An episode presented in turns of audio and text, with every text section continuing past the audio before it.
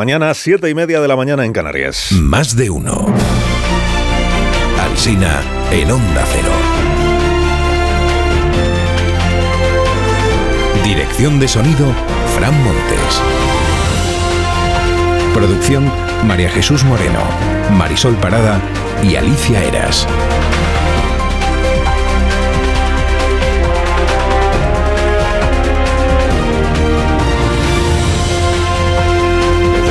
6 en punto de la mañana, aún no había amanecido y ya estábamos aquí contándoles cómo empezaba el día. Y aquí estaremos hasta las 12 y 20 y a partir de las 12 y 20 aquí seguiremos, pero en más de uno en edición local, en cada una de las ciudades donde tiene presencia, que son todas, esta cadena de emisoras.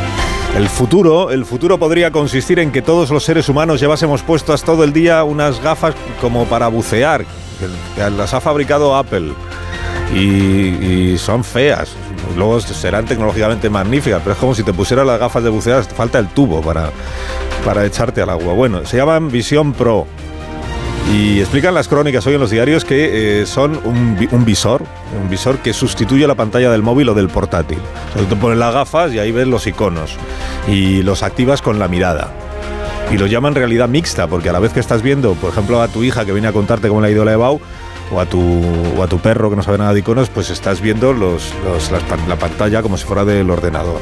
Te puedes poner eh, una película y ampliarla para que ocupe toda la gafa. ¿eh? Son gafas como de bucear. 3.500 euros la pieza. Es el último lanzamiento tecnológico. Tezanos ha declarado que el CIS se ajustó bastante a los resultados del 28 de mayo. No ha explicado qué margen de error incluye para él la palabra bastante, pero debe ser un margen amplio, ¿no? Como de varios gobiernos autonómicos. Sánchez se hizo ayer un aznar elevado al cuadrado y dijo que la economía española va mejor que bien. Como una moto. Como una moto. Pero luego el mismo opacó su eslogan porque en la sede del diario.es lanzó esta propuesta de hacer seis debates, seis con Núñez Feijó, a sabiendas de que es una propuesta que no va a ningún lado. Semper no tuvo ayer ningún lapsus y eso le salva de que hoy le hagan otro vídeo. Calma, tranquilidad. Calma, tranquilidad, dijo que esto es una excentricidad, lo de los seis debates. Pues eso es el asunto del que más se escribe hoy en, en los periódicos, ¿no? Jordi Juan, director de La Vanguardia, dice, esta insistencia de Sánchez en buscar golpes de efecto puede hacer que el electorado lo interprete como desesperación. Ya te digo, Jordi. Ya te digo, el mundo entiende que Pedro Sánchez anda metido en una escalada plebiscitaria frente a la que solo cabe una alternativa sólida. Y sobre esa alternativa, que es la de Feijó, cuenta que Garicano con Fátima Báñez y Pablo Vázquez están diseñando el plan de acción de los primeros 100 días del gobierno de Núñez Feijó, por si llega a ese gobierno. Y que una prioridad será despolitizar los organismos públicos. Menciona entre esos organismos el CGPJ y el Centro Nacional de Inteligencia, que yo ignoro cómo se despolitiza el Centro Nacional de Inteligencia cuando es un órgano que responde a las instrucciones del gobierno. Pero bueno, como estará aquí Feijóo a las 9 de la mañana, pues si nos da tiempo se lo preguntamos, que seguro que se lo sabe. ¿Cómo se despolitiza el CNI? Para el diario La Razón, Sánchez se ha reinventado como un forofo del bipartidismo. Dice que quiere borrar a sus socios. Y añade La Razón que en el PSOE sorprende que Sánchez no acepte que su problema es su propio desgaste y el de sus aliados. En ABC escribe Ignacio Camacho hoy que el presidente vive impugnado por su propia palabra, que la de ayer refuta la de hoy, como la de hoy refutará la de mañana. Está tan satisfecho de sí mismo, dice Camacho, que no comprende el motivo de su falta de crédito. Cuartango añade que el discurso del miedo al que se ha abonado el presidente es antidemocrático y falaz, y que alimentar el, ca cainismo en un país tan cainita como el nuestro es el peor servicio que se le puede hacer a la democracia. El español sostiene que ni siquiera Sánchez se cree lo de los seis debates, que ni siquiera él los quiere. No debería olvidar, dice en su editorial, que concebir las elecciones como un espectáculo circense únicamente redunda en un deterioro de la democracia genuina. En el Confidencial aportan esta otra explicación a la inusitada pasión por los debates que manifiesta el presidente Sánchez. Más platós y menos mítines debido a la fatiga del PSOE. O sea que Sánchez toma la iniciativa frente al desinterés de las agrupaciones socialistas por volcarse en esta campaña electoral. Además dijo ayer el presidente que lo de su candidatura para la OTAN es un bulo. Bueno, este es otro de los bulos y ya les puedo decir que no. Que no, que no. Y nada más decirlo, pues aumentaron las posibilidades de que acabe siendo secretario general de la OTAN, porque basta que niegue algo para que al final acabe haciéndolo. Un bulo, pues ha tardado una semana en lo fácil que era salir lo- al minuto siguiente a decir es mentira y ya está, se acabó el tema. Para el diario ABC, el tema del día son los diputados alemanes que se han vuelto para su casa. Alemania frena la injerencia de sus diputados en Doñana, es el título. E interpreta Quirós, el director, que lo que ayer pasó es que estos diputados amanecieron en Madrid, se encontraron con la furia de la radio matinal, la portada de ABC y el revuelo cósmico en Andalucía y decidieron zanjar sus planes. Quien queda en evidencia, dice el editorial, es el gobierno de España. Sobre sumar, dice el diario La Razón, que Yolanda ya ha integrado al primer Podemos, o sea, a los pioneros que luego rompieron con Pablo Iglesias y compañía. Y escribe Esteban Hernández en el Confidencial, que es curioso el número de venganzas que se están concentrando alrededor de los de Pablo Iglesias, que en sumar creen que son tóxicos y que en sumar le reprochan al PSOE que les obligue a cargar con ellos para concentrar así el PSOE en sí mismo el voto de izquierdas. Una interpretación verdaderamente elaborada. Vamos a tener que cargar nosotros con esto para que no nos vote la gente y voten a Pedro Sánchez. El país interpreta hoy que el auge de la ultraderecha en Alemania se debe al descontento con el gobierno de coalición socialdemócrata.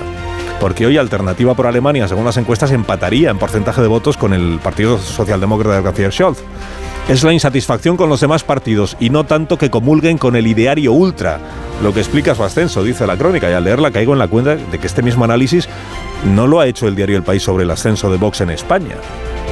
Atribuir el avance de Vox al descontento con el gobierno de coalición más que al ideario ultra de sus votantes.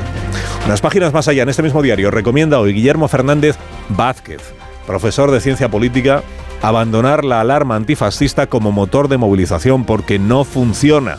La izquierda, dice, no tiene que ser el dique frente a nada, ni la reacción frente a la reacción. Tiene que ser una herramienta para vivir mejor. Luzca el gobierno su gestión. Es la receta que da este profesor. Y remata en la misma línea Víctor Rapuente, que dice, el PSOE debe centrarse en sí mismo, no en un entorno mediático hostil. Eso es propio de alguien resentido, como Mourinho. ¿Y acaso votaría alguien a Mourinho? Se pregunta Víctor. Para el país y la vanguardia el tema del día es Ucrania, la ofensiva ucraniana que Rusia da por iniciada y sobre la que Zelensky de momento calla. Hemos contado que la noticia de esta madrugada es que ha sido destruida la presa de Kajovka, en el, en el Dnieper. Y que Rusia está diciendo que es que estaba muy debilitada por los ataques terroristas ucranianos. Ucrania está diciendo que, que la han volado los rusos está inundando municipios cercanos. ¿no? Hoy Alberto Rojas apunta en el diario El Mundo que Ucrania ha decretado el silencio sobre esta contraofensiva porque no quiere que ningún dato beneficie a su enemigo y que por eso todo lo que se está contando sobre lo que sucede en el frente lo sabemos por fuentes rusas. Y, y termino la prensa esta mañana. Mire, la revisión de libros antiguos por incluir pasajes racistas o esclavistas o violentos u homófobos ha llegado a la Biblia como no iba a llegar, si tiene de todos los tipos la Biblia. En Utah, Estados Unidos, han prohibido que los escolares de primaria y secundaria se asomen a las páginas sagradas por su alto contenido en vulgaridad y en violencia. Lo cuenta hoy Francés Peirón en La Vanguardia. Dice, las escenas de incesto, prostitución e infanticidio quedan reservadas para los estudiantes mayores. Y tampoco se salva el libro del Mormón, que también ha sido censurado, porque también tiene de todo lo que usted pueda imaginar. Y escribe al respecto Kim Monzón, dice, prohibir la Biblia en la escuela es la mejor forma de hacer que las criaturas la devoren. Pues tiene cosas ahí prohibidas, vamos a leerla, ¿no? Pues amén. Si visto así, igual debería incluir el Papa la Biblia en el índice de libros prohibidos por la Iglesia como campaña de promoción.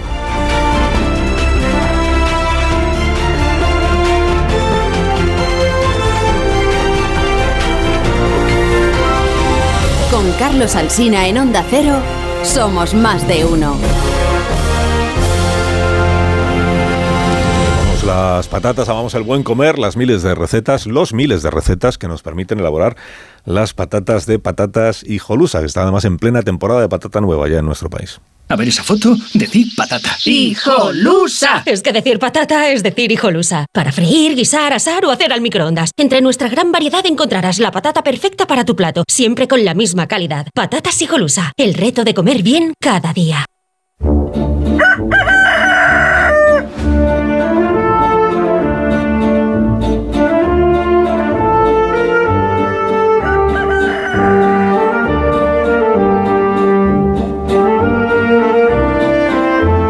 Aquí está el gallo La Torre, como cada mañana a esta misma hora. Buenos días, Rafa.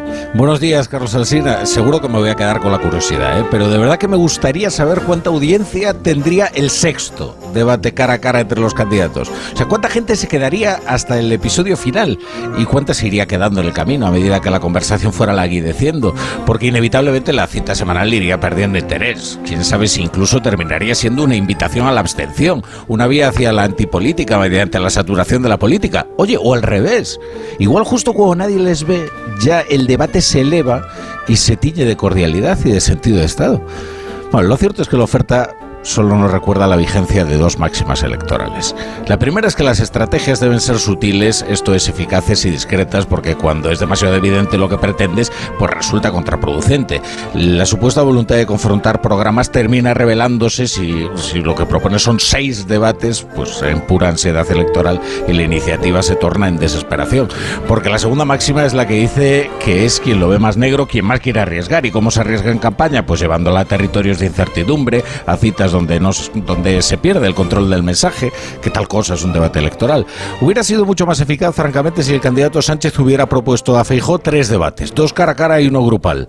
Entonces la credibilidad jugaría de su parte, porque no habría forma creíble de rechazar la propuesta sin que parezca que quieres eludir el duelo. Pero esta serialización es tan exagerada que ha puesto muy fácil negarse. De hecho, hasta la pereza sería una excusa perfectamente lícita para negarse a esto, la pereza de los candidatos y de la audiencia. Concluye, la torre, concluye. Bueno, concluyo con con Daniel Gascón que ya de hacer seis debates lo mejor sería encerrar a los candidatos en una casa durante seis semanas en modo reality. Ah, la campaña es lo que tiene, que todo se magnifica. Me parece una buena idea esa también, ¿eh? ¿Verdad? Me parece buena idea. En lugar de mítines... Terminamos conociéndolos. Estamos quejando de que va a hacer muchísimo calor y no hay manera de hacer mítines para la gente, pues en casa, cada uno viendo la televisión, viendo todo el día a los candidatos debatir.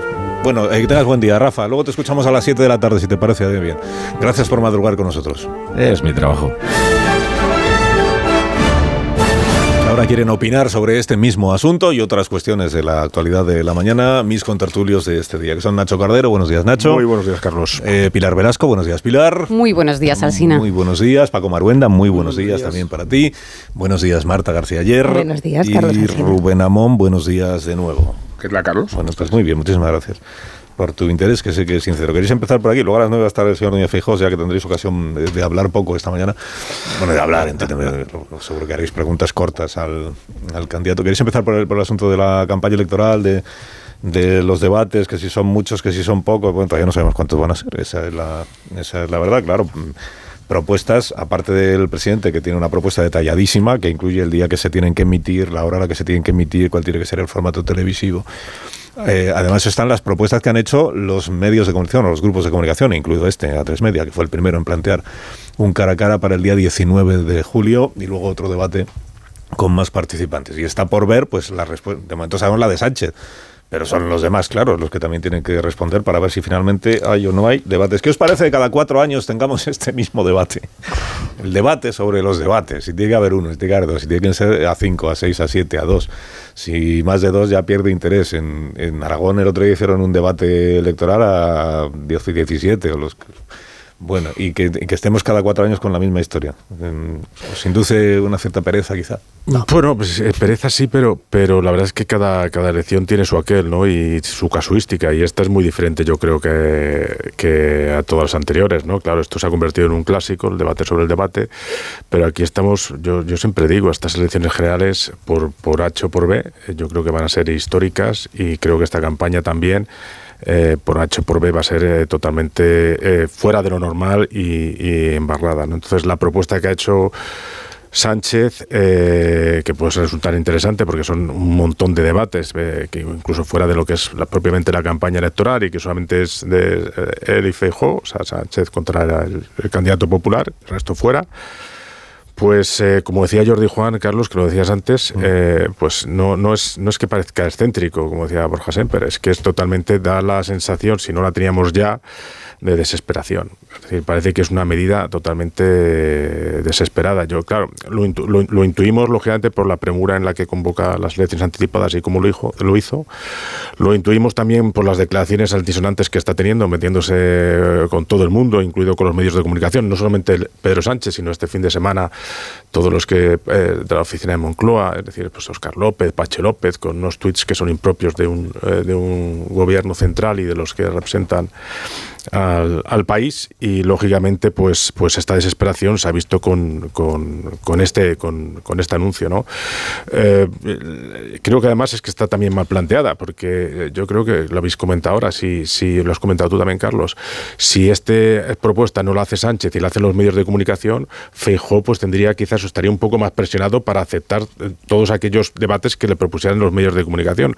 Pero si se hace si lo hace el propio presidente del gobierno eh, Sánchez con sus intereses lógicamente eh, que son legítimos, pues tiene ya la excusa para decir, pues yo no me voy a prestar a hacer lo que diga el señor Sánchez, yo haré lo que yo quiera. Entonces también incluso hasta esto, si, si buscaba realmente que la si había alguna posibilidad de que fuesen seis debates, que yo creo que no la había, pues se, se, ha totalmente, se ha, se ha, descartado totalmente.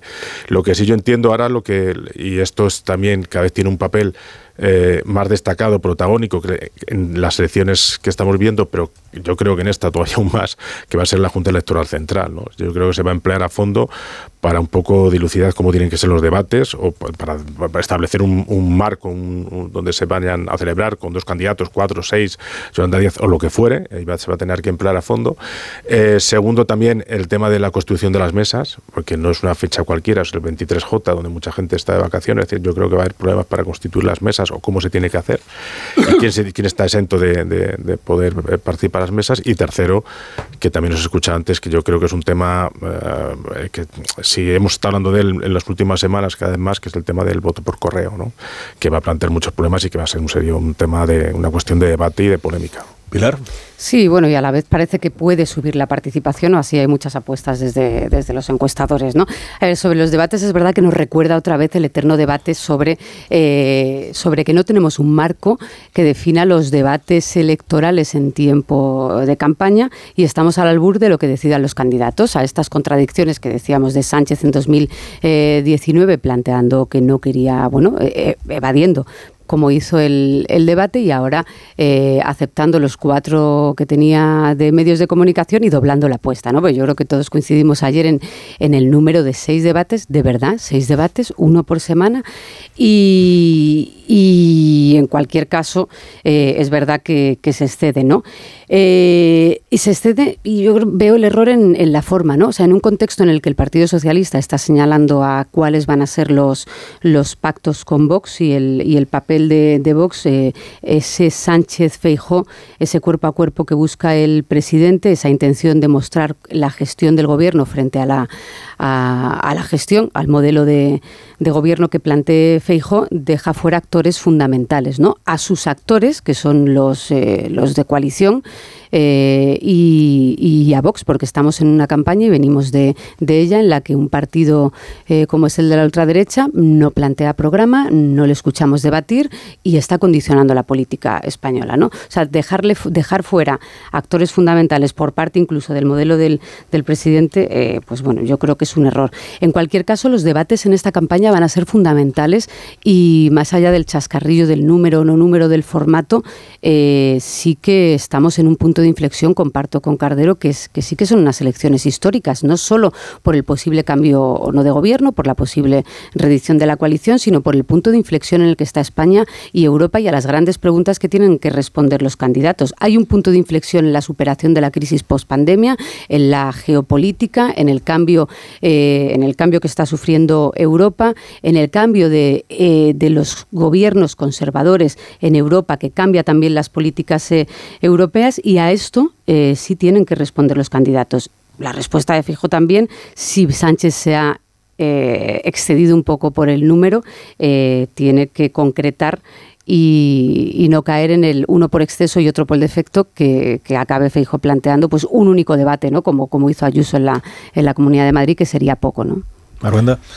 Siempre en una campaña electoral el que cree que va a ganar adopta una actitud y el que cree que va a perder adopta otro, ¿no? Lo primero que salta a la mente, ya lo hemos dicho todos, ¿no? Es cuando Sánchez hace esta sorprendente protesta, el rey del plasma, ¿no? Es una cosa increíble, es que va a perder Es decir, eh, Moncloa vendió durante semanas la idea, todos nos acordamos, y así lo publicó el periódico gubernamental y otros medios de comunicación, eh, pues que efectivamente eh, había fracasado el efecto Feijo. Feijo había fracasado, era un bluff, luego empezaron esa cosa tan sucia ¿no? de su currículum, y solo atacando a alguien que hizo una oposición muy dura, que con su esfuerzo y sacrificio pues sacó la carrera, no como otros, ¿no? que eran de familias ricas, etcétera, etcétera. ¿no? Es decir, empezaron la campaña sucia que hace el PSOE. Lo que pasa tenemos poca memoria, ¿no? Lo hizo en la transición, yo lo viví como mucha gente, ¿no? Contra Adolfo Suárez, hablando de corrupción y luego no había nada, que iban a levantar alfombras, etcétera, etcétera. Siempre la prensa de izquierdas dice que la derecha hace campaña sucia y que realmente la hace en general, todo el mundo hace, pero en este caso contrastable la hace precisamente el, el Partido Socialista, ¿no? Y ahora, pues bueno, tenemos debates, es una cosa ridícula plantear seis debates, es decir, no tiene ningún sentido, dos debates está bien, pero también el Partido Popular tiene que ir con cuidado. Todos lo vivimos en el año 96, yo lo recuerdo muy bien, pues estuve en aquella campaña se cayó en el arriolismo, luego ese, el arriolismo evolucionó al marianismo y luego al sorayismo, ¿no? Y esa mezcla es eh, la y además yo veo que va reapareciendo todo este tipo de personajes que acuden al rescate del ganador, es decir, acuden al rescate de Feijó, que tendría que hacer un gobierno de 30 o 40 personas este paso, con todos los que hay ahí pululando en Génova, eh, después de haber estado viviendo plácidamente eh, mientras otros luchaban, ¿no? En los escaños del Congreso contra Sánchez, etcétera, ¿no? Entonces el riesgo del arriolismo sorayismo es el eh, no nos movamos, no sea que perdamos posiciones, ¿no?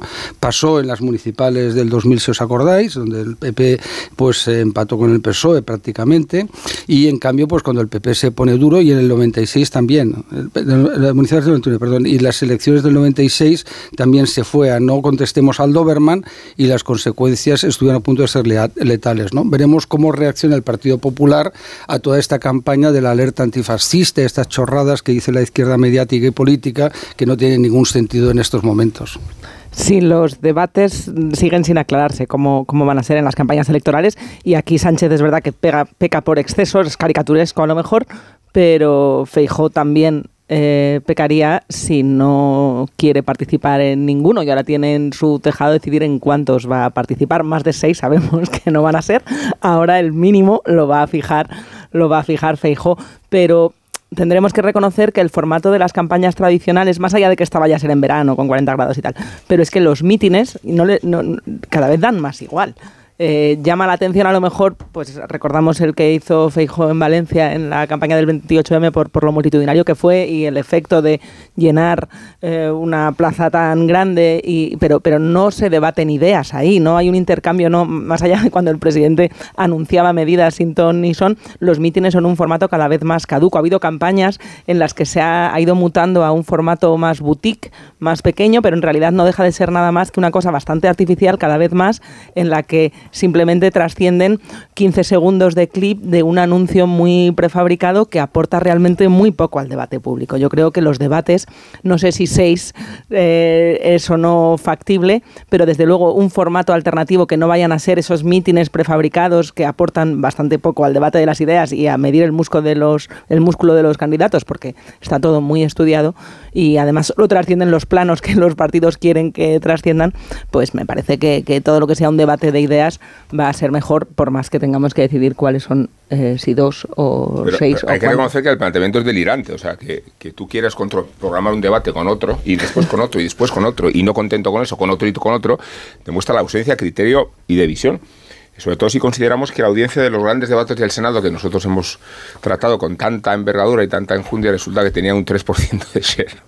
Y eso demuestra la distancia que existe entre la clase política que plantea estos escenarios respecto al interés de los ciudadanos, que será mucho para votar y para definirse entre Sánchez o Feijóo, pero desde luego no para asistir. Pero eran a las 4 de la tarde, ¿no, Rubén? Es que esto no... No, el, sexto debate a las 10 de la noche bajaría del 1%, yo creo. Eh, y, y entiendo cuál es el propósito de Sánchez. Sánchez necesita manejarse en un escenario anómalo y igual que juega con la lluvia sobre el circuito de Fórmula 1, pues ahora quiere que haya nieve y que se produzca cualquier fenómeno que desnude a, a Feijó hasta el extremo de que confiese que es un narcotraficante o algo así, ¿no? Tiene que ser un efecto sorpresa de tal envergadura para corregir las inercias que le son muy desfavorables. El problema es el método, que el método es un disparate. Entonces, eh, yo a veces me preocupo sobre la lucidez de nuestro presidente del gobierno porque no deja de ser, el presidente del gobierno en ejercicio, con responsabilidades enormes en todos los ámbitos. Y si su forma de sobreponerse a la adversidad consiste en proponer seis debates televisivos, yo Pero esperaba... mejor, mejor por exceso que por defecto, ¿no? Quiero decir que, que se expongan los políticos, no que nos absurdo, planteen sus ideas. yo- yo no Pero ese será el problema de ellos. es por absurdo. Pero ese será el problema de ellos. ¿Qué, qué nos aportarían en ese mismo momento estando haciendo mítines No, que nadie va a ver? Lo que demuestra esto es que, mm, creo, Sánchez necesita que Feijó se haga débil, Eso vulnerable, luego. Sí, en sí, sí. algún momento de los Está seis debates. el error no Y- forzado, Y, que sí, sí. se caiga la lona en alguno de los seis momentos. Ahí estamos de acuerdo. sí, Eh, sí. y para eso hace este ejercicio de elasticidad televisiva, que es un antiespectáculo y que demuestra, lo decía Nacho, el grado de desesperación en que se encuentra el presidente del gobierno. Una pausa en cinco minutos, serán las nueve, una hora menos en Canarias. Enseguida recibiremos al presidente del PP, señor Núñez Feijóo, aludido reiteradamente en esta tertulia. Ahora seguimos. Más de uno en Onda Cero. Carlos Alsina.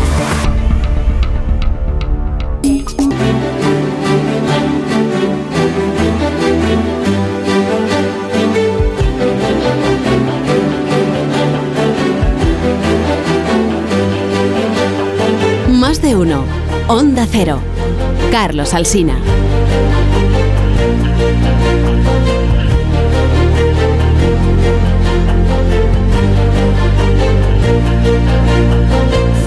Las 9 y un minuto, una hora menos en las Islas Canarias, en tertulia esta mañana con Amón García Ayer, Velasco, Cardero y Maruenda. Estamos aquí dándole una vuelta a las cuestiones del día y recibimos la visita del presidente del Partido Popular y candidato a la presidencia del Gobierno de España, señor Núñez Feijóo. Eh, señor Núñez Feijóo, buenos días. Muy buenos días. Buenos días, ¿qué tal está? Muy bien, muchas gracias. ¿Tiene usted miedo de debatir con Pedro Sánchez? No.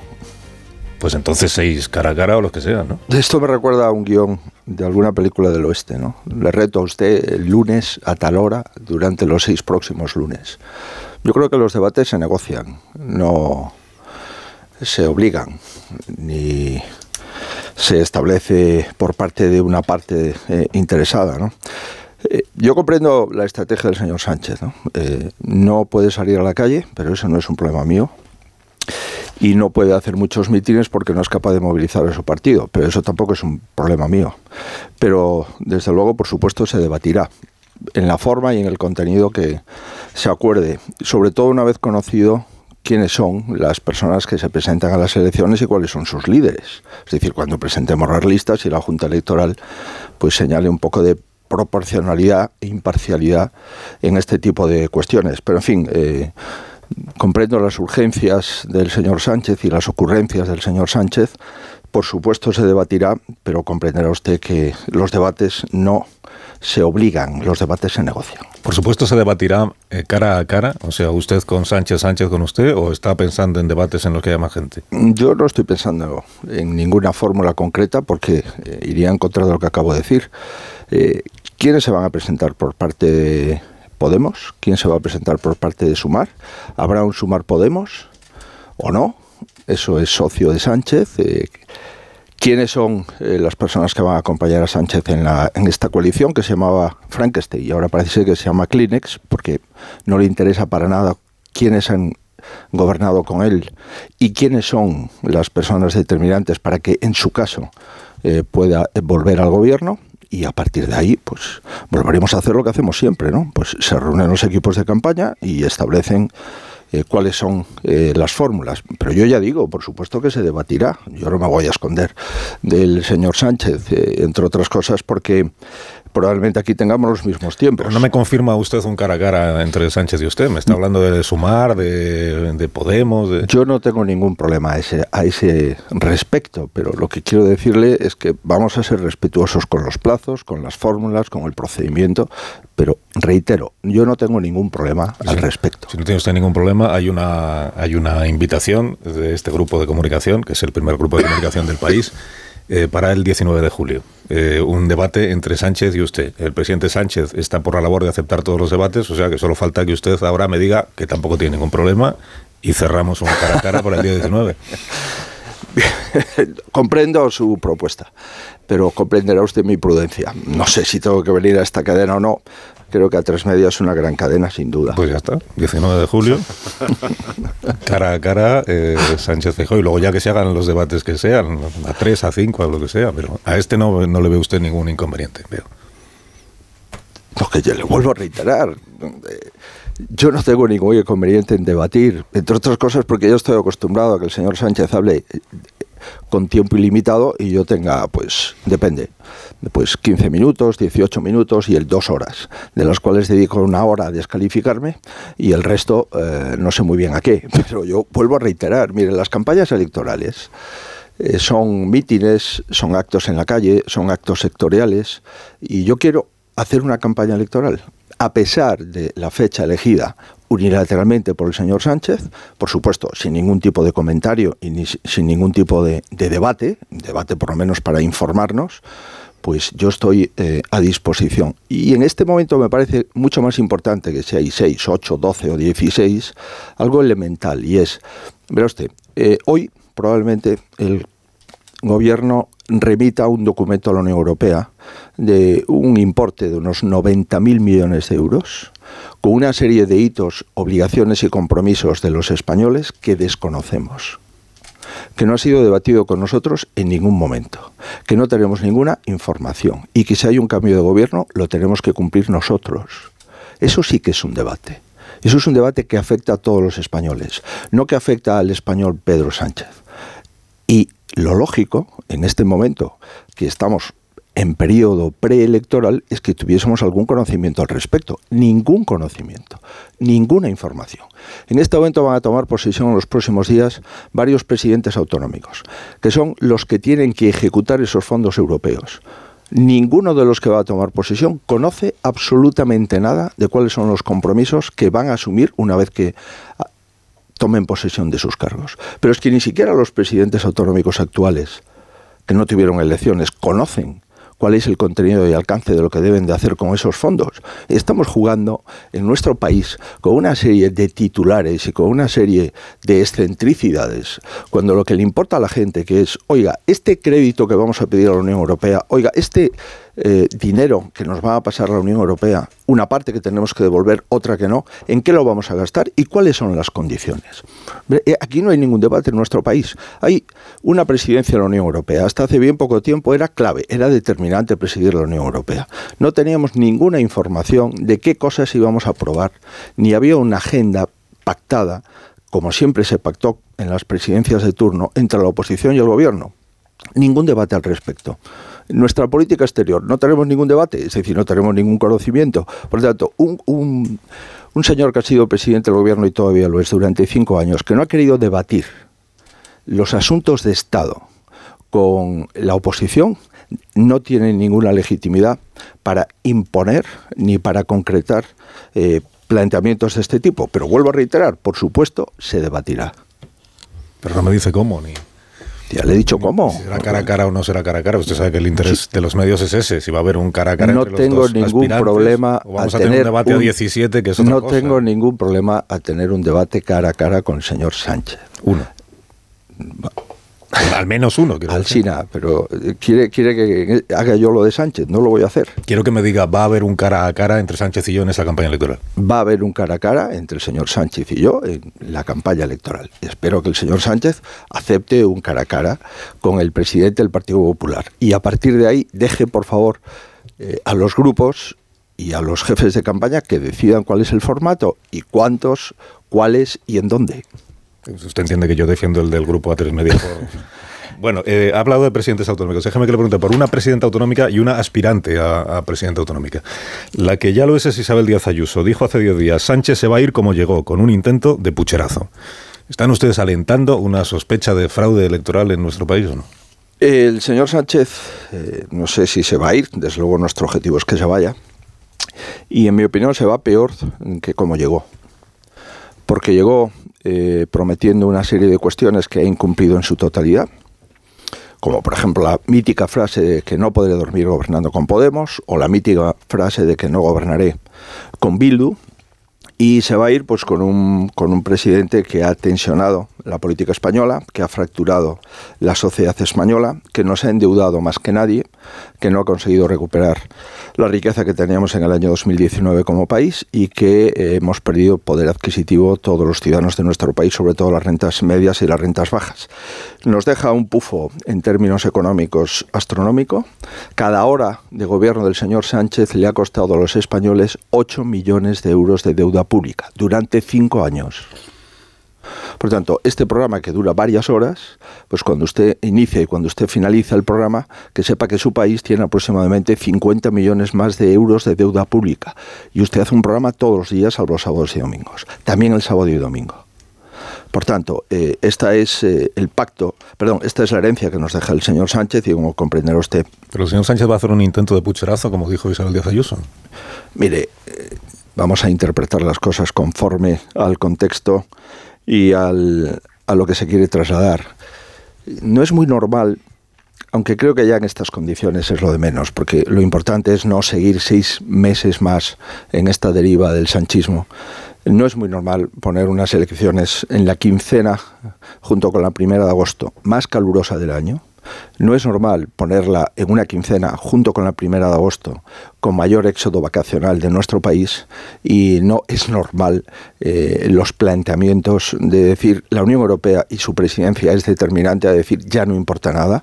No es normal poner a la señora eh, Díaz como un ticket electoral con el señor Sánchez y ahora tirarla a la papelera, no es normal destruir a sus socios de gobierno como Podemos y ahora los destruye en su totalidad, no es normal nada de lo que ha ocurrido en España. Por lo tanto, estamos preparados para el cambio, quedan 47 días para las elecciones y vamos a ver si somos capaces de dejar de insultar a la gente, y de conseguir una mayoría estable para reconstruir económica, social e institucionalmente nuestro país. Interpreto esto como un no al que, no hay ninguna sospecha de pucherazo por su parte. ¿O no lo estoy interpretando mal? Vamos a, yo vuelvo a reiterar, eh, no, la, interpretación literal. Es una imputación muy seria. La interpretación literal de, determinadas frases en contextos políticos vamos a ajustarlas. ¿no? Lo que sí creo es que hay que hacer una campaña de incentivar el voto por correo, que hemos de hacerle caso a las propuestas de los sindicatos de correos, de comisiones obreras y de UGT, debemos de ampliar el horario de las oficinas de correos, debemos de facilitar al máximo que la gente pueda votar.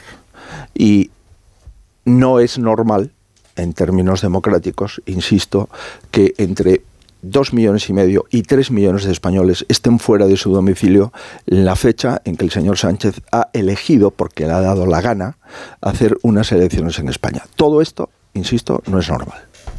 La otra eh, dirigente de su partido por la que le pregunto es María Guardiola, que aspira a presidir la Junta de Extremadura, aunque no haya ganado las elecciones. Ha empatado a diputados, quiero recordar, con el Partido Socialista, pero el señor Fernández Vara, del que creo que usted tiene pues una buena opinión, no es un peligroso extremista, el señor Fernández Vara, eh, sacó algunos votos más. ¿Usted le, puede imponer su criterio a la señora Guardiola respecto de qué tiene que hacer, intentar la investidura o no, o es autónoma ella? Mire, eh, tengo muy, buen concepto el señor Vara. Hemos trabajado juntos en la sanidad pública de nuestro país. Por eso me sorprende que algún partido, que el Partido Socialista diga que el Partido Popular no, no cuida la sanidad pública en su país. Pero bueno, eso forma parte de la liturgia socialista. Ah, nosotros le hemos dado a los, eh, nuestros presidentes territoriales absoluta autonomía para confeccionar sus listas, le hemos dado autonomía para señalar los fundamentales asuntos de su campaña y ahora tienen esa misma autonomía para intentar eh, las investiduras. Le hemos planteado una fórmula. Antes de la campaña, recordará, estuve aquí hace algunos meses, que gobierna la lista más votada. ¿Cuál es la propuesta del PSOE? Que gobiernen los listos menos votados. Pues hombre, entre que gobierna la lista más votada y que gobiernen los listos menos votados, yo me quedo con la primera. Y aprovecho ya para hacerle una propuesta al señor Sánchez. Yo no gobernaré si no gano las elecciones. El señor Sánchez acepta que no se presentará a la investidura si no es la fuerza más votada. Yo sí lo acepto. Y lo vuelvo a reiterar antes de que empiece la campaña electoral, lo mismo que decía hace un año. Ahora, después de ver que hay diputaciones que por 30 votos no vamos a poder gobernar aun siendo los más votados. Que hay ciudades que por un concejal no nos van a dejar gobernar aun siendo y ganando las elecciones. Y que eh, en España, después de estas elecciones, el gobierno no ha entendido nada y la señora Alegría ha dicho que nunca pactará con la derecha entendiendo como por derecha el Partido Popular, comprenderá usted que yo no voy a aceptar ninguna lección sobre coaliciones electorales del Partido Socialista coaligado con Bildu, coaligado con Esquerra Republicana de Cataluña. Por tanto, tenemos nueve comunidades autónomas, mayoría absoluta en La Rioja, mayoría absoluta en Madrid. Eh, tenemos a dos escaños la mayoría absoluta en Murcia. En Baleares tenemos más votos que toda la izquierda junta. En eh, Cantabria se van a abstener el Partido Regionalista Cántabro. En Canarias estamos cerrando una coalición con Coalición Canaria.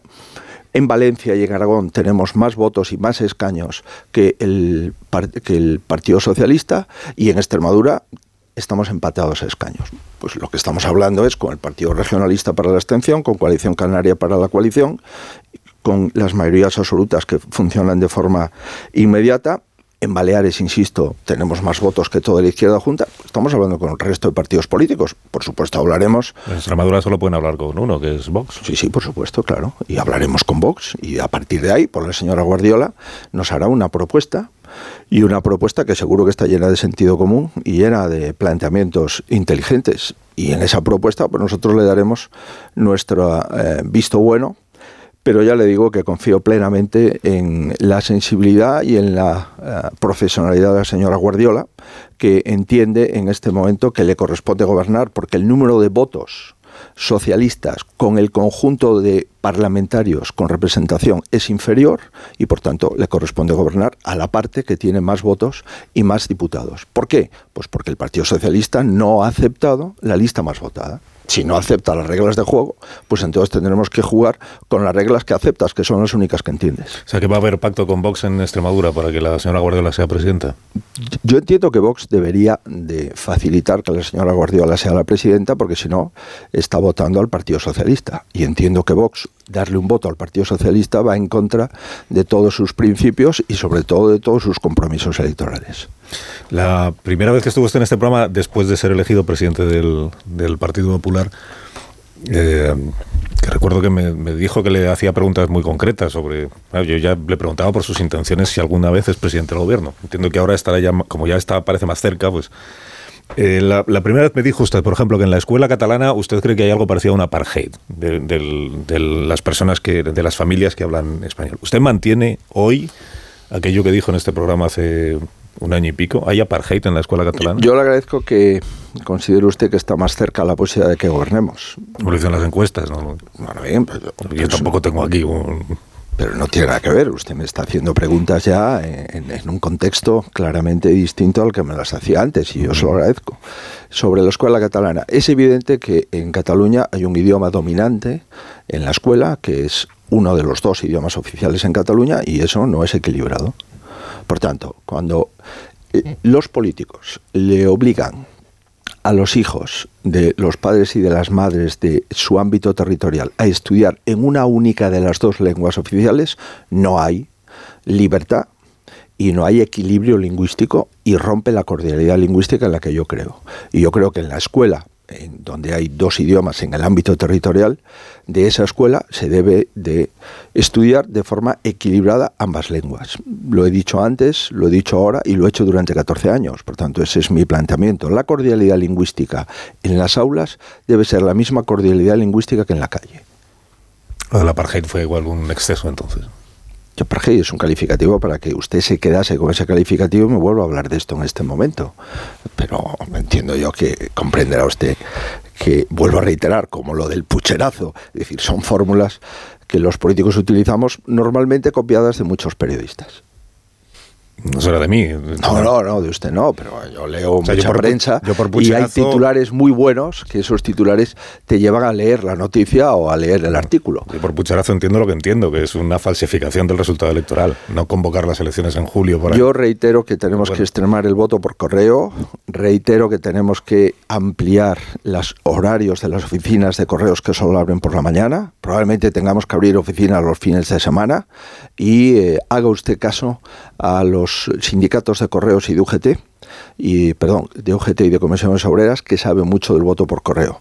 Y yo creo eh, en los trabajadores de correos, pero es verdad que va a haber muchos ciudadanos españoles que tengan dificultades para votar. Y eso se le debe exclusivamente al presidente del gobierno. Que el presidente del gobierno sea el responsable de que miles y miles de ciudadanos españoles tengan dificultades para votar, está también dentro del debe del sanchismo. Bueno, ya que la expectativa es que usted llegue a ser presidente de gobierno, mm, a la luz de lo que dicen mm, bastantes encuestas, que tenga usted una mayoría parlamentaria suficiente para ser investido y por tanto para promover determinadas reformas legales, le, le pregunto cosas muy concretas que tienen que ver con los cambios que usted entiende que necesita este país y las reformas legales. Usted promete, por ejemplo, bajar impuestos. Eh, ¿Qué garantía tenemos de que la promesa luego se haga realidad? Usted entenderá que tenemos todos el recuerdo de lo que pasó con Rajoy en el año 2011, que se prometía bajar impuestos y luego llegó y dijo las cuentas están muy mal y hay que subirlos. Usted promete ahora bajar impuestos y ¿qué garantía me da usted a mí de que no va a volver a pasar lo del año 11? Yo no vengo a defender lo que tuvo que hacer el, el gobierno del señor Rajoy, aunque creo que la justicia acredita que cuando un señor se encuentra con 30.000 millones más de déficit público de los que estaban contabilizados y con 30.000 millones más de deuda de déficit tarifario en el ámbito de las eléctricas más de los que estaban contabilizados, se encuentra con un pufo de 60.000 millones. Y cuando un señor se encuentra con más de 90.000 millones en facturas pendientes de pagar a proveedores, son hechos estos tres determinantes. Y lo que puede hacer un político es contarle la verdad a los ciudadanos o mentirles. Yo desde luego le voy a contar la verdad a los ciudadanos y voy a decir a los ciudadanos cuál es la situación de la hacienda pública española. ¿Cuál es la situación de la deuda pública española? ¿Por qué tenemos que pagar más de 44.000 millones de euros en intereses de deuda pública en el año 2024? De entrada, 44.000 millones de euros de deuda. Esto es mucho más que el presupuesto del Ministerio de Fomento. Toda la inversión española es inferior a la deuda a los intereses de la deuda que deja el gobierno saliente. Todo esto los españoles lo tenemos que saber y con detalle se lo contaré a los españoles. ¿Cuál es mi compromiso en relación con los impuestos? Primero, no subirlos. Aquí se han subido 40 impuestos en España. Hay un récord de recaudación. Segundo, yo me he comprometido a rebajar el impuesto a la renta a las personas físicas a las rentas de menos de 40.000 euros y lo haré. Y sé que decir esto en este momento es arriesgado, pero es que yo me he comprometido a ello. Y las instrucciones que le he dado a la gente que está estudiando, las distintas opciones y la situación con la información escasa que tenemos de... Eh, el gasto público en España es que rebajemos el impuesto de la renta a las personas físicas a los que cobren menos de 40.000 euros para amortizar el impacto de la inflación. Esto lo vamos a hacer y lo vamos a hacer dentro de los 100 primeros días de gobierno. ¿Quién va a ser su ministro de Economía? Es una buena pregunta. Pero la que, tendrá respuesta el quien aspira a presidir el gobierno. Yo le puedo asegurar que alguien que sepa de economía.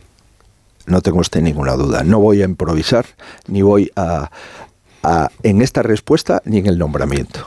Y como no quiero improvisar en esta respuesta ni en el nombramiento. Pues, tampoco, quiero decir que. No, no, lo Alguien que sepa de economía hay miles de personas en España. Sí, hay algunas de ellas que están trabajando. Mm y que están disponibles en el supuesto de llamarlas. Hay, algo, hay algunas que me gustan y no están disponibles porque tienen otros compromisos. En fin, pero le vuelvo a reiterar, yo no soy presidente del gobierno y creo que la humildad en un político es determinante.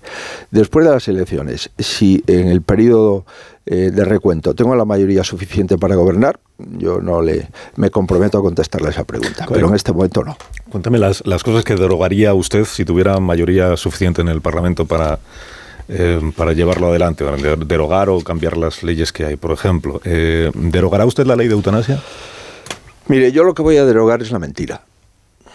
Voy a derogar el engaño, voy a derogar la soberbia, voy a derogar el sectarismo, voy a intentar hacer la forma de hacer política en la que creo. Y por tanto, voy a, derogar eh, el, sanchismo. Que esto básicamente es lo que acabo de referir en este momento. Voy a volver a la dignidad política y por tanto Bildu no va a ser el autor de la memoria democrática de nuestro país, porque no se lo merece y porque es un disparate eh, histórico y un disparate en el ámbito de la dignidad política. Y por supuesto, vamos a derogar una serie de leyes que son leyes minoritarias que se impusieron a las mayorías para mantener la coalición de Sánchez. ¿Una de ellas es la ley de eutanasia? La ley de memoria democrática, sí. Eh, otras leyes, como por ejemplo los ajustes en la ley de educación, sin duda. Otras leyes, como la ley de eutanasia, la tendremos que ver y la tendremos que, en su caso, ajustar. Si me dice usted, bueno, y es la derogación en su totalidad, es un texto alternativo, es una modificación parcial, vamos a hablar. En el ámbito de las comisiones de bioética, pediré los informes que correspondan a este asunto y después nos pronunciaremos. Si la forma de gobernar es una forma distinta, no es una forma de titulares. Yo no voy a dar muchos titulares, yo voy a hacer muchas cosas y de esas cosas que haga se desprenderán los titulares. Pero entrar en este momento en un plató y decir voy a derogar esto, voy a derogar lo otro, voy a derogar leyes, sí, bastantes leyes. Voy a derogar bastantes leyes. La ley trans la voy a derogar. La ley de memoria democrática la voy a derogar. En el ámbito de educación, suspender y aprobar es diametralmente distinto. Todo aquello que se oponga a que esto sea igual, lo voy a derogar. ¿La memoria democrática la va a derogar para cambiarla por otra o para que no haya ley de memoria democrática? No, ya había había un texto, eh, creo recordar, de la época de Zapatero. Sí, sí. Bien, pues esta ley... Pero votaron ustedes en contra también de aquel texto. sí, sí, no, no, te coste ninguna duda. luego no lo derogaron, pero... Yo, yo le voy a, trasladar cuál es el contenido y alcance de nuestro paquete legislativo y lo voy a presentar cuando haga el programa electoral, que lo estamos a punto de cerrar. Pero sobre todo lo que me interesa son las conductas. La reforma las conductas, que son muy importantes. La reforma laboral es la reforma del Partido Popular con una serie de modificaciones. Hay algunas modificaciones creo que van en contra de los trabajadores y van en contra de la competitividad de las empresas. no se olvide usted que las empresas no solamente son los directivos. Para mí una empresa mayoritariamente son los trabajadores. Lo más importante de una empresa es su plantilla. No son unos directivos que se pueden ir a otra. Cuando un trabajador pierde su empleo en una empresa, tiene mucha más dificultad para encontrar un trabajo del que tiene el directivo para irse a otra compañía. Por tanto, aquellas formulaciones que perjudiquen la competitividad de las empresas y también los trabajadores, lo hablaré con los sindicatos, por supuesto, y con los agentes de la patronal y le diré cuál es nuestra propuesta. Ahora, también le digo que la reforma, la derogación de la reforma laboral de Rajoy es falsa la buena parte de la reforma laboral de Rajoy está en pleno vigor con este gobierno y con estos. ¿Esto significa que cualquier cambio que usted introduzca en la legislación laboral que ahora mismo está en vigor será pactado con la patronal y con los sindicatos? Cualquier cambio será dialogado, comentado y, si es posible, pactado.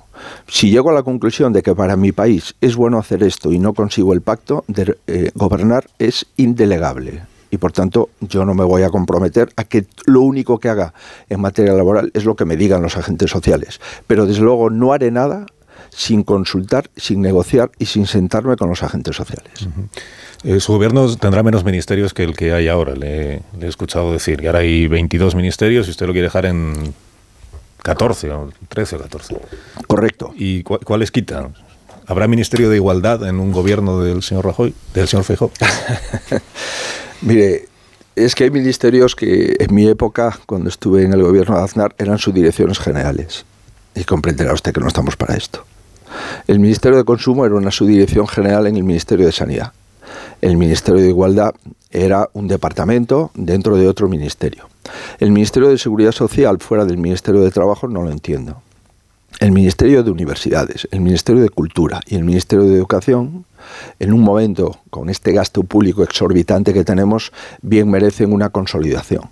Por tanto, habrá cinco o seis ministerios que sobren en España y vamos a reducir el número de ministerios, el número de secretarios de Estado, el número de subsecretarios, el número de directores generales, el número de asesores y vamos a hacer un ajuste muy importante en el gasto político, porque es que si no, nadie puede decir a los ciudadanos que derogar el sanchismo sea mantener el gobierno más elefantiásico, el gobierno más grande de la democracia española en el momento de mayor deuda pública de la democracia española.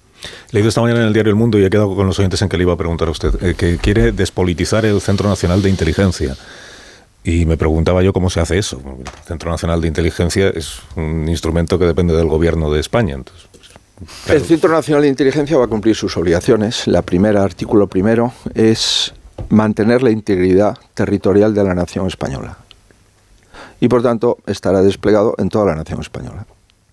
Y yo no puedo aceptar que un partido político me impida que no pueda haber ningún funcionario del Centro Nacional de Inteligencia en determinadas comunidades autónomas. No lo voy a aceptar. Lo que vamos a despolitizar y desde luego a cambiar de una forma bastante sustancial, y también se lo diré, será el CIS, que es eh, incompatible el CIS del señor Sánchez con el CIS de los españoles. Esta es otra forma de derogar el sanchismo. Y es que no puede haber un miembro del Comité Ejecutivo del Partido Popular director del CIS, utilizando 10, 11 millones de euros todos los años pues para hacer las encuestas que le interesa al señor Sánchez y no las encuestas resultado de lo que dicen los españoles cuando son preguntados. Esto también forma parte de la derogación del sanchismo y forma parte de las derogaciones que vamos a implementar. Antes de que mis contertulios participen en la, con preguntas muy cortas, ya os aviso, muy cortas, porque estamos ya fuera de tiempo. Eh, cuando usted plantea que estas elecciones son entre, hay que elegir eh, Sánchez o España, ¿usted qué cree que lleva a millones de españoles a seguir votando al Partido Socialista? Y a votar a Pedro Sánchez. sé que en el Partido Socialista lo que interpretan es que quienes le votan a usted, a usted y a Vox, eh, son víctimas de una ola reaccionaria, el trumpismo, los bulos de los medios de comunicación y no sé cuántas cosas más.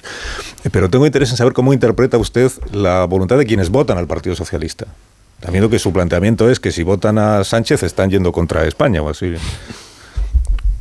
Supongo que habrá muchos votantes del Partido Socialista que van a votar siempre al Partido Socialista, sea cual sea su secretario general. Eh, y habrá otros votantes del Partido Socialista que discriminan eh, las cosas que dice su secretario general y unos no le van a votar u otros se van a abstener. Prueba de ello es que las encuestas te dicen que entre un 7 y un 10% de personas que votaron al PSOE en las últimas elecciones pueden estar mutando hacia el Partido Popular. Yo me dirijo a ese 10, a ese 11 o a ese 12%. Yo no concibo un partido socialista, que, que era un partido de Estado, gobernando con partidos que lo que quieren es dinamitar el Estado. Eso es una contradicción in yo no concibo un partido socialista que esté gobernando con independentistas, porque eso rompe el proyecto de la unidad nacional. Yo no concibo un partido socialista donde eh, los independentistas vascos, perdón, los independentistas catalanes le digan que hay que cesar a la directora del CNI simplemente por cumplir su trabajo y seguir las instrucciones del presidente del gobierno en Cataluña. Y yo no concibo a un partido socialista que lleve todos los años pactado con Bildu los presupuestos, la ley de memoria democrática, la ley, la reforma laboral, etcétera, etcétera, y ahora que diga que Bildu pues es un partido con el que nunca vamos a pactar. el señor Otegui, si usted quiere saber las cosas que le oculta Sánchez sobre lo que ocurre en Euskadi, escuche usted el señor Otegui, yo lo hago. Y si usted quiere saber las cosas que oculta Sánchez de lo que ocurre en Cataluña, escuche usted al señor Junqueras y yo lo hago. Y el señor Otegui y el señor Junqueras no nos mienten. Un Estado plurinacional un referéndum eh, de independencia. Estas son las cuestiones que se estaban pactando entre el gobierno y eh, estos dos partidos independentistas. Y las cuestiones que están pactadas en el caso de que hay alguna posibilidad de volver a investigar al señor Sánchez. Por tanto, cuando habla de esos seis debates que usted con mucho interés me producía antes, no sé si se refiere al debate con la señora Belarra, al debate con la señora Díaz, al debate con el señor Otegui, al debate con el señor Junqueras y al debate del sanchismo. Y después supongo que incluirán a Feijó dentro de estos seis, porque coincide plenamente. Hay otros que a lo mejor no les incluyen, pero es que lo que ha ocurrido en España y lo que sigue ocurriendo en España últimamente es sorprendente. Que el señor Otegui nos tenga que recordar que los ciudadanos no son bobos y que saben perfectamente que el PSOE y que Bildu estuvieron gobernando durante estos cinco años consecutivos, pues es simplemente pues un arranque de sinceridad de un político en el que no tengo absolutamente nada que ver desde el punto de vista ideológico, pero por lo menos he de reconocer que es sincero, porque también es sincero, pues no arrepintiéndose de, los asesinatos de ETA, también es sincero no colaborando con las fuerzas y cuerpos de seguridad, con la justicia para esclarecer 370 aproximadamente asesinatos que están sin esclarecer. Y él y sus diputados y su partido sabe mucho de estas cosas, ¿no? Por consiguiente, vuelvo a reiterar, volvamos a la España constitucional, volvamos a la España de la transición, volvamos a la España del acuerdo, volvamos a la España de las autonomías y volvamos a la España de la competitividad de nuestras empresas y a una España en la que tenemos que situarla dentro de las principales potencias europeas y no la última de la Unión Europea en recuperar el Producto Interior Bruto. Y es que somos los últimos de la clase. Pero el que vota a Sánchez entonces vota contra España. Yo no he dicho eso. El que vota, el que vota a Sánchez, le vuelvo a reiterar, le gustará el Partido Socialista y le votará siempre, pero eh, yo tengo derecho, no solo derecho, mi deber de decir que el señor Sánchez y la unidad nacional no son conceptos muy compatibles y que el señor Sánchez está dispuesto a todo y lo hemos visto. El señor Sánchez ha eliminado los delitos en el Código Penal porque los independentistas catalanes los habían cometido y habían sido condenados por el Tribunal Supremo en sentencia firme. El señor Sánchez ha indultado a personas que no se han arrepentido después de dar un golpe a la Constitución en Cataluña. Esto es lo que es votar a Sánchez. Y votar a España es que los indultos por corrupción no sean posibles otorgarlos en nuestro país que volvamos a reponer el delito de sedición en el Código Penal y protejamos la unidad territorial de nuestro país y que tipifiquemos el referéndum ilegal. Esto forma parte también de la derogación del sanchismo. Eh, rápidamente, voy a ser muy estricto con vuestras preguntas, tienen que ser muy directas y muy, muy breves. ¿Quién empieza? Ahí voy, señor Núñez Fijo, eh, hablando de independentismo y del de independentismo catalán y del PSOE. Eh, el Partido Popular puede tener la llave de la alcaldía de Barcelona. Eh, ¿Qué va a hacer el Partido Popular? Es decir, va a dejar gobernar la lista más votada, que es la de Xavier Trías, el candidato del partido de Carles Puigdemont, o eh, va a tener una, actitud más activa y va a dejar gobernar al, que apoyar al alcalde socialista Colboni. Mire, es bueno que el Partido Popular empiece a ser llave ya en algunos ayuntamientos importantes de Cataluña y Barcelona es el ayuntamiento más importante. El tercero más importante, empatado con Terrassa, es Badalona, y ahí tenemos mayoría absoluta. Es bueno que el Partido Popular ya sea la segunda fuerza en Lleida. Es bueno que el Partido Popular ya vuelva a tener cuatro, cinco concejales, no, no recuerdo con exactitud, en Tarragona. Es bueno que ocurran estas cosas. Por tanto, esa pregunta yo le agradezco mucho que alguien me la pueda hacer, porque es que hasta hace eh, unos años nadie me podía hacer esa pregunta, porque el Partido Popular era un partido absolutamente, en fin, eh, un objeto no identificado político en Cataluña. Pues eh, yo no estoy diciendo que ya está, ya lo hemos conseguido en Cataluña. Vamos a ser determinantes en el futuro en muchas cosas en Cataluña. ¿Qué va a hacer Dani Sirera? El SENI catalán forma parte del Partido Popular. Y en este momento sé que ha hablado con el señor Colboni, sé que ha hablado con el señor Trías y nos hará una propuesta. Es lo que le puedo trasladar. Eh, Colboni Colau. El ticket de Colboni Colau es un ticket que la mayoría de los ciudadanos de Barcelona no lo aceptan. Y en este contexto, seguro que el señor Sirera me hará alguna propuesta. Eh, Maruenda.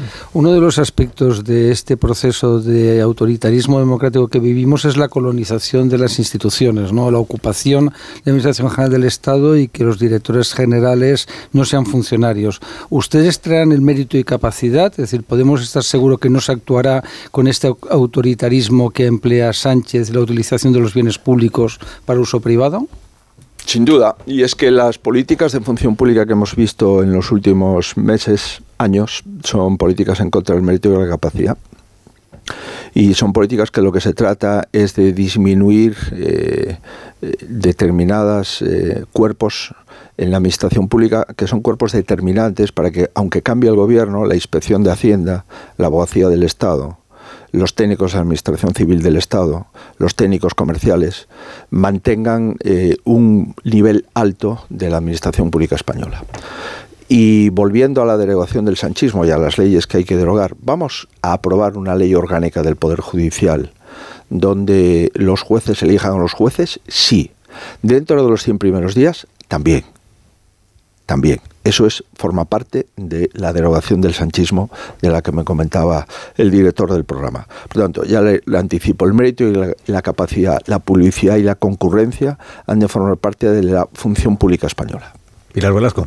La principal tensión de, que tiene el Partido Popular en su gobernabilidad en las comunidades autónomas y de cara a un futuro gobierno es su relación con Vox. Vamos a conocer en las próximas siete semanas eh, sus conversaciones con Santiago Abascal, eh, que le pide. Eh, cuáles son sus líneas rojas, el futuro pacto de un posible gobierno del PP condicionado también por los votos de Vox? Yo he venido aquí a, a renovar mi compromiso democrático de que gobierne la lista más votada en España y que la investidura se facilite al que gana las elecciones.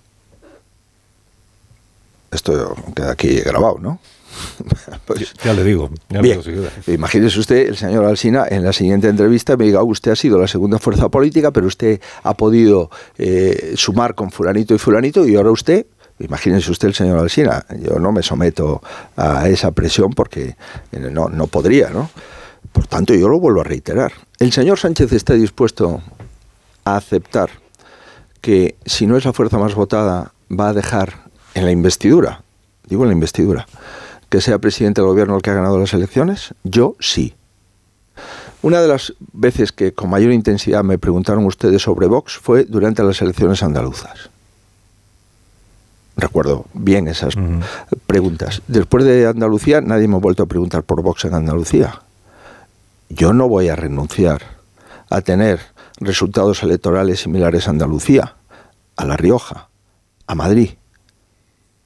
¿Por qué? Porque yo vengo de un lugar donde mis resultados electorales eran exactamente esos, poder gobernar y poder gobernar en solitario. Ese es mi objetivo político y yo no voy a renunciar a mi objetivo político en plena campaña electoral, lo comprenderá usted. Y además esa es mi biografía histórica.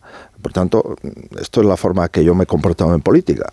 Y se lo vuelvo a reiterar. Ahora, se, siente capaz hoy de conseguir una mayoría absoluta? Yo sabía la pregunta, eh, eh, Alsina. Después de decir esto, sabía que su pregunta era esta. Muy oyente y, y yo me siento capaz de conseguir una mayoría suficiente para gobernar en solitario en mi país si no me sintiera capaz, pues probablemente no me presentaría a las elecciones. Y me siento capaz de decir, en nombre de mi partido, que si no gano, no merezco ser presidente del gobierno creo que si jugásemos todos así, sería mucho más fácil entendernos en España. Las últimas, muy rápidas, de verdad, de Marta García y Rubén Señor Feijo, usted ha explicado que para derogar el sanchismo derogaría las leyes inspiradas en minorías que atenten contra los derechos de las mayorías. Y me preguntaba, al afirmar que derogaría la ley trans, ¿contra qué derechos en concreto de las mayorías cree que atenta a reconocer derechos a las personas Atenta contra los menores, atenta con la tutela y la patria potestad de los padres, atenta contra el sentido común, atenta contra los colectivos feministas, atenta contra los médicos, atenta, le parece a usted poco, contra el, más elemental sentido, y es que eh, es mucho más fácil cambiarse legalmente de sexo que aprobar la selectividad. Es mucho más fácil cambiarse de sexo que sacar el carnet de conducir, desde el punto de vista legal. Simplemente hay que ir al registro civil y plantearlo. Decir, no, yo a partir de mañana soy una señora o a partir de mañana soy un señor. Y además, a los mayores de 14 también lo pueden hacer sin el consentimiento de sus padres. ¿Le parece a usted un disparate mayor que este? Por tanto, la ley trans la haremos. Hay un colectivo trans que tiene sus derechos y los vamos a regular, por supuesto. Pero esta ley trans no. ¿Cree que es mejor entonces que se hormone la gente? Sí. No, no, yo reitero, las hormonas deben de decir los médicos cuándo se ponen y cuándo no, no los pacientes. Los pacientes hay protocolos al efecto y desde luego no un menor. Pero reitero, vamos a hacer una ley trans porque hay un colectivo trans en nuestro país, sí. Esta ley trans no. La última, Ramón, ¿qué estás diciendo? Ha utilizado usted el término Kleenex, que es curiosamente el que empleó Ortúzar, refiriéndose al trato que le había dispensado al Partido Socialista. ¿Están mejores las relaciones con el PNV en los últimos 15 días después de los resultados del 28M? ¿Y cree que el PNV se podría incorporar al consenso que el nuevo gobierno, si lo hubiera, puede encontrar en el Parlamento? Yo no siempre he tenido buenas relaciones con los partidos que comparto algunas cosas con ellos, por ejemplo la política económica. A mí me sorprende mucho que los señores del PNV hayan sido responsables, eh, junto con otros, de estos cinco años de política económica en nuestro país, porque ha sido mala para el, para el País Vasco y ha sido mala para España. Pero la, el respeto hacia el PNV y otras formaciones políticas yo lo he tenido siempre y mis relaciones que he tenido con el Endacari eh, han sido siempre unas relaciones correctas y, de, una corrección política eh, eh, intensa. A partir de ahí, nosotros eh, hemos hecho algo en Euskadi, creo que patriótico, ¿no? Que nosotros no vamos a facilitar los gobiernos de Bildu. Fíjese eso, eso ha conllevado que el PNV y el PSOE se repartan ayuntamientos y diputaciones forales en las que es necesario el voto del PP sin contar con el PP. Eso creo que no es una buena forma de actuar. Estamos fuera de hora, eh, señor Núñez Feijóo. Eh, la, la última, de verdad que esta es la última, es muy fácil porque es, es un, solo es un, es, es un sí. un- ¿Usted es más de Biden o de Donald Trump? Mire, yo soy del presidente de los Estados Unidos. Si usted me pregunta si soy republicano o demócrata, pues eh, creo que los demócratas eh, dicen que son más de derechas que los del PP. ¿eh? Por tanto, pues, supongo yo que si eso es así, pues seré más demócrata. Pero le puedo asegurar que para mí eh, un presidente de los Estados Unidos es el presidente de quizás la nación más importante del mundo. ¿no? Por tanto, seré de- respetuoso, sobre todo España, con la bandera americana. Y cada vez que una bandera americana pase por delante en un desfile, me levantaré, porque no es un problema del presidente, es un problema de un país y de un pueblo. Pero eh, sobre este tipo de bromas y este tipo se las dejo a Sánchez. Yo honradamente creo que España tiene que tener una muy buena relación con Estados Unidos y no voy a tener en el gobierno nadie que esté en contra de la OTAN ni nadie que considere a los Estados Unidos un país imperialista. Eso no estará en mi gobierno. Presidente del Partido Popular y candidato a la presidencia del Gobierno de España, señor Núñez Feijóo, gracias por su, su presencia y por este rato de conversación. Muchas gracias Y que por la tenga buen día. oportunidad. que tenga buen Muy día. bien, me voy a Sevilla. Muy bien. Pues tendrá un buen día seguro entonces. Sin duda. Grandísimo sitio. Muchas gracias. Gracias. Eh, menos cuarto a las 10, es tardísimo. Una hora menos en Canarias, también es tardísimo en Canarias. Ahora mismo continuamos. Más de uno. Onda Cero. Carlos Alsina.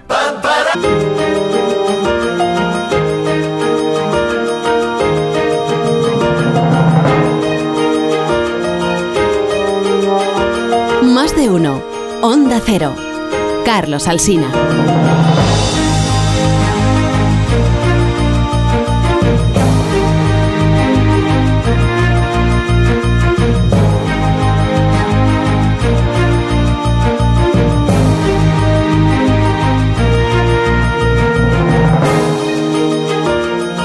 Quedan seis minutos para que sean las 10 de la mañana, una hora menos en Canarias, o sea que tenéis, eh, si quedan seis, pues tenéis cuatro para mm, rematar un poco la conversación y el análisis. Si queréis subrayar alguna de las cuestiones eh, sobre las que nos hablaba el señor Núñez Fijó, alguna de las eh, preguntas, está, está, bueno, primero que va a haber un, por lo menos uno, a ver un, ya veremos dónde, pero al menos va a haber un cara a cara entre Sánchez y Fijó.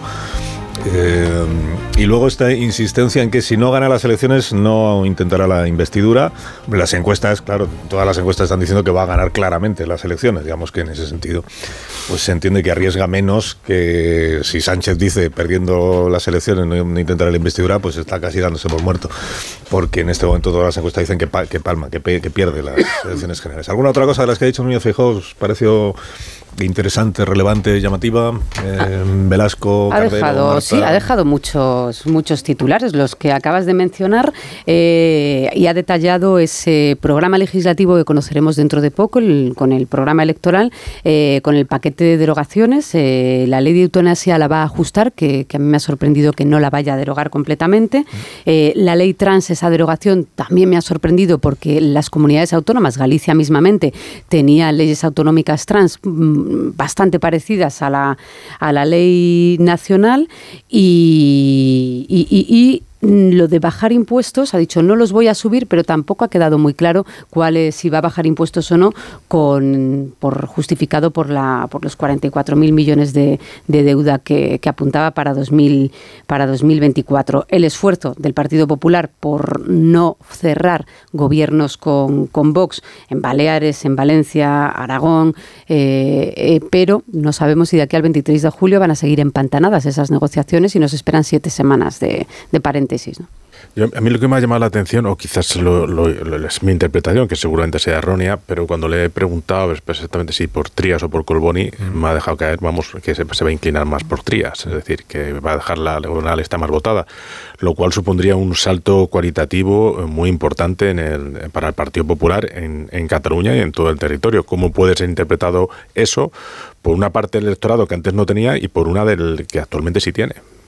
Bueno, Porque seguramente piensa que le perjudica, bueno, todo esto es en clave de lo que pasa el 23 de julio, que le perjudica menos hacer alcalde a, A o dejar Colboni. que sea alcalde Trías. porque es Trías, al final no es Puigdemont, es una figura, digamos, más de la convergencia de otros tiempos que hacer alcalde a Colbón y hacer alcaldesa a la señora Colau, pues, pues, pues, o estás pensando en que luego intentará eh, en, la, en, una investidura contar con los escaños que pueda tener Junts no, por Cataluña. Sim, simple, simplemente que va a permitir que va, podría no dejar gobernar y va a dejar gobernar, o sea, no va a hacer la, no va a hacer lo mismo que hizo Manuel Valls. Ah, bueno, sí. y, sin, va, a hacer, va a dejar gobernar a una persona como Xavier Trías que se presenta por Junts, que es decir, presenta por el partido Puigdemont. Simplemente es llamativo. Creo que es mejor, vamos. Es, es, ya lo de Valls, que era un cretino y afortunadamente ya está en Francia, que se dedique ahí a vivir del dinero de su mujer, hablando claro, eh, permitió que mi ciudad, que Barcelona, tenga la guarrada ¿no? que han convertido de grafitis, de suciedad por las calles y de desorden. Entonces, repetir un gobierno, nosotros lo criticamos el otro día, repetir un gobierno de Coiboni que es copartícipe, es responsable de eso. Y luego lo del tema de la derogación ha sido muy claro, por fin va a derogar el sanchismo. Es decir, no vamos a tener ni sorayismo, ni aznarismo, ni, ni, ni toda esa cobardía a veces, ni marianismo, ¿no? Es decir, se acabó y oye, pues en la, el tema de la memoria histórica, eh, pues se deroga y fuera, que no pasa nada, pero deberían de, de derogar también la primera y hacer una nueva ley, eh, se lo digo aquí públicamente, y hacer una nueva ley de reconciliación, no una ley de, de división, ¿no? Es decir, ya está, eh, y hay suficiente con todo lo que ha sido el planteamiento del sanchismo, de ese autoritarismo democrático. Pues si no queréis añadir nada más, vamos cerrando la, ¿Decías algo, Pilar? No, no, no bueno. que ojalá vuelva, porque siete semanas ¿Quién? dan para mucho el señor Feijón. Aquí, al, sí, bueno, antes, sí, hombre, de las elecciones, antes, antes no, de las elecciones, digo, antes de las elecciones. al final no viene. Que venga los martes. Incluso si llega a ser presidente de gobierno, digamos, en esa hipótesis, sí. yo entiendo que seguirá yendo a los medios de comunicación a hacer entrevistas con toda normalidad, no como... Anda, que como moderes tú uno de los debates, menudo susto se No como. Yo no sé moderar debates. Eh, Marisol, para la buena. No, hiciste uno muy bueno con... Buenos días, Carlos Buenos días. Alsina. Buenos días. Buenos días. ¿Queréis unos Callahan? Unos Callahan, para para salir un ratito a dar un paseo, porque aquí tenéis la nueva colección de Callahan que ha sido diseñada para garantizar tu bienestar. Y el secreto de Callahan para ser el zapato más cómodo del mundo es su innovador diseño de la suela patentada Adaptation que reproduce los movimientos del pie al caminar. Los pies de cada persona son diferentes y también es única su forma de caminar. Por eso Callahan se adapta a tus pies aportándote siempre la máxima comodidad. Fabricados en España por expertos artesanos, a la venta en las mejores zapaterías y en callahan.es. Tecnología, diseño y confort a buen precio. Pues os deseo de verdad y de todo corazón que tengáis un día magnífico, estupendo, eh, inolvidable, que tengáis ocasión de contárnoslo en otra ocasión. Son expectativas, ¿eh? Sí, porque ahora mismo no hay tiempo. Adiós Paco Maruenda, hasta el próximo día. Adiós Nacho Cardero, que tengas buen día. Adiós Pilar Velasco. Buen martes. Adiós, lo mismo te deseo. Adiós Marta García Ayer, hasta mañana. Adiós, adiós, hasta mañana. Mon Rubén, hasta O sea, mañana también. expectativas, ¿no? Tengas buen día. Se ha ido Feijóo y te has quitado la chaqueta. ¿Por qué? Por lo